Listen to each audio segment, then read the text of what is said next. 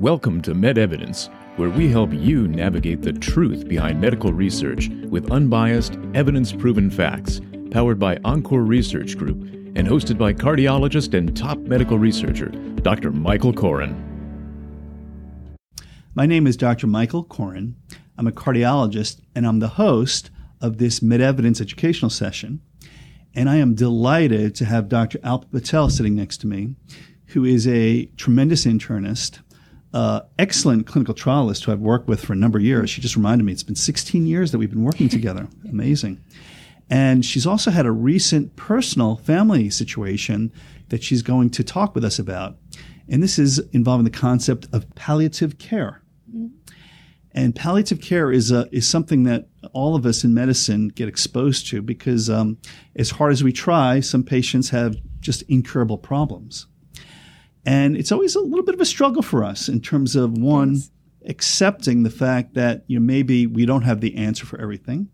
And maybe there is a less uh, intense approach in terms of medical intervention mm-hmm. to help people deal with end of life issues. So, Dr. Patel and I are going to explore the concepts of palliative care this morning. And uh, she's been kind enough to be willing to share some very personal experiences. And I do appreciate that. Thank you.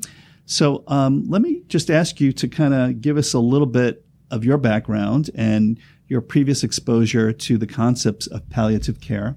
And then um, maybe we'll get to the point where you can talk about what happened to you personally and why this became a very passionate concern of yours. Sure. So I'm actually an internist, as Dr. Koren uh, mentioned. I've been actually practicing now 22 years. I've done clinical trials for almost 16 years, um, and I've been very privileged to work with you during that time. Um, I would say I've used palliative care in these terms for my patients for quite some time now. Um, and the main I guess, objective behind palliative care is to make the patient and the family comfortable with the next stage of managing a chronic disease. Um, these patients are not looking for a cure at this point. Whatever treatments are given to them are not for any curative intent of the disease. We realize that the disease process may continue taking on whatever form, shape it takes. Um, however, during this process, we make the patient and the family feel comfortable that they can have objective relief from pain, um, some subjective relief from like providing counseling, uh, social support to the family during this time, um, you know, spiritual counseling, uh, respite care. All of this is an essential part of helping this patient and the families. Um, I have patients, you know, who are suggested to do palliative care be hesitant at first because they think that as, as physicians we're giving up on them. And that's where they have to realize that, you know, maybe at times we don't have all the answers. We don't have the cures to every disease, especially as a patient ages and they cannot tolerate a lot of um, medications or treatments, which is what we've kind of dealt with with my father. Um, and I'm willing to, to talk about our experience and how we even got to this. Well, before we get to your, your personal situation, I want to highlight this concept of cure versus comfort. Mm-hmm. So it's, it's very interesting. So in medicine, most of our training is about cure. Obviously, we diagnose disease and then we try to cure whatever the problem mm-hmm. is. Some things we can't cure, but we can manage well. Correct. But the other part of what we do as clinicians, and particularly through uh, medical training, is learn about comfort. Mm-hmm. And there are different elements to that. And certainly, symptom relief is, is one of the reasons that we do what we do. Mm-hmm. But sometimes uh, cure and comfort work together quite well. Mm-hmm. But at other times, they may be working against each other. So sure. I don't know if you want to comment on that concept. Yeah, and in fact, when we when I started this journey, uh, again, I, I I keep going back to my father because this is all I can relate to. Because even when I've made referrals for my patients, after that initial palliative care referrals done, we're almost out of the picture until you experience it yourself.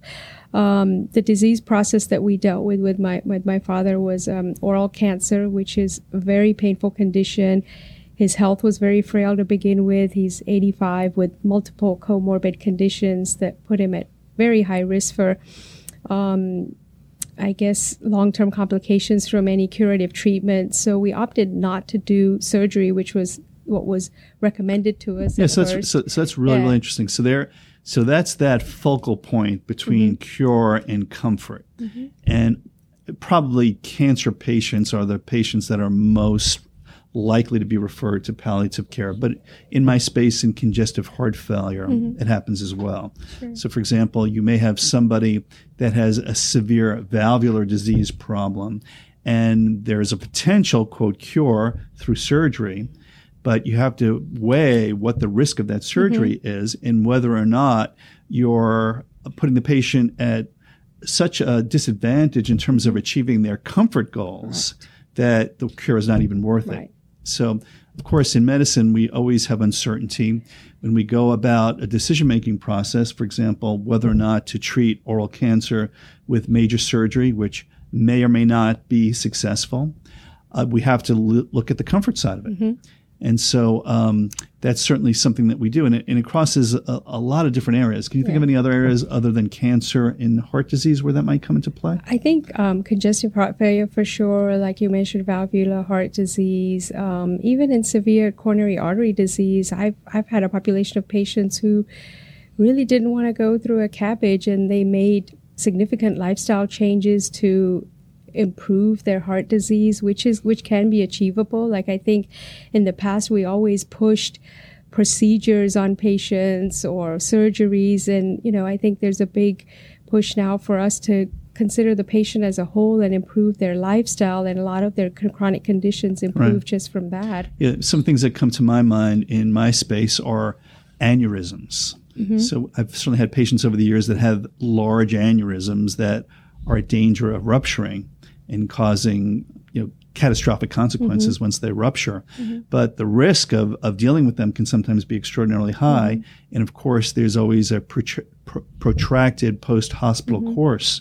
after surgery, right. which people may not want anything yeah. to do with. I have you know one particularly uh, example, lovely, lovely fellow who was a an Air Force colonel, and uh, he had this massive aortic aneurysm. It, it, up to nine centimeters. Wow. It's crazy. But um, he lived with it for about 10 years. And we had multiple discussions. Uh, and I think we first discovered it when it was about six and a half centimeters. Yeah. And he was high risk for a number of reasons. And um, he may, and, and, his, I remember his creatinine was very, very high. So mm-hmm. he, he, he may have needed to be on dialysis. And the thought process would be, that if we did the surgery, he would almost certainly be committed to dialysis long term, right. which he hated that idea. Yeah. So we actually watched this in a palliative care setting for many, many years. Wow. And again, it was this concept of cure versus comfort. comfort. And again, I, I stuck with him and, and we talked about it. And every time that I saw him, I felt the obligation to at least mention the fact that there was a potential cure but that he and I were on the same page, right. knowing that we had decided to go f- with the comfort approach. Right. Yeah, and I think even as physicians, we don't discuss that comfort approach as a first line option for patients because maybe we feel like our patients may think we're giving up on them. Like even when we saw my dad's surgeon, his ENT surgeon for the first time, like they were gung ho. Oh yeah, we can do this. We can operate. We'll take a graft from here. We'll need the muscle. This. Will this? He'll be on um, TPN for this many weeks. He'll mm. get a tube feeds, and and yeah, we TPN were like, is, wait uh, a minute, we uh, don't want to do part, all part this. of my job is yeah. just to define some things. When we say uh, TPN, that's total parenteral nutrition, nutrition yeah. which means you're basically not eating and you're getting all your right. nutrition through IVs, which is not exactly comfortable. Right. and my dad and I interrupted him at that point and said, listen, he's 85 and a lot of the pleasures that, that he may have left mm. at his age, you're talking about taking all of those away. He's been a chef or a cook most of his life right. and he loves to eat. Now you're talking about putting in a feeding tube and he's like, sure. I'm not going to enjoy that. I don't want to do this. What sure. other options do Absolutely. I have? So before we get to your dad's story, mm-hmm. which we're going to get into a lot of detail in, uh, very soon, but I just wanted to make a couple of points, general points. So when you say palliative care, sometimes that means going to a facility mm-hmm. where everything is kind of taken care of for you. And that would be typical for people who maybe have a few weeks to live or even days to live. But most palliative care is now in the outpatient setting. You might Yeah. want to comment on.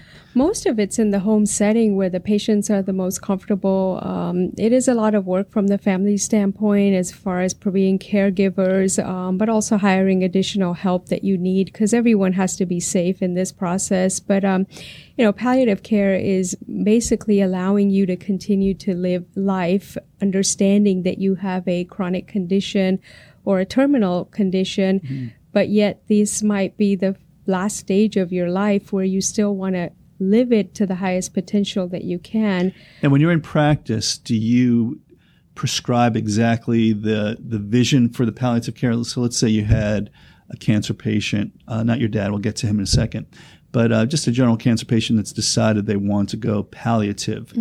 Would you um, comment on whether or not that person should be in an inpatient facility, quote unquote, versus an outpatient? How do you go about that thinking? I think now most of the inpatient facilities, like you said, it are usually the last several weeks of, of the dying process. Unfortunately, to term it a better way, I don't know, but majority of care is given either in the home setting if, if um, there's enough support or in a nursing facility. Um, you can even have hospice or hospice palliative care at a nursing home, which was something I didn't know. I thought you would have to do that in one of their facilities. But for the majority of patients and families, they want to try to keep their loved one at home around Sure. the care that they've received most of their life. Well, sometimes it's actually done in a hospital. I've had the experience where there's a there are palliative care wards in the hospital, or just change the status of a patient in the hospital to palliative care, which reduces the nursing burden and mm-hmm. other things. And sometimes it makes it easier for families. So, in my experience, the other part of this is that not all families have equal abilities to cope with the situation Yeah, it's true. and, and some families actually need the support of the hospital as, as an institution or an inpatient facility as an, as an institution to help them through these difficult times with a loved one.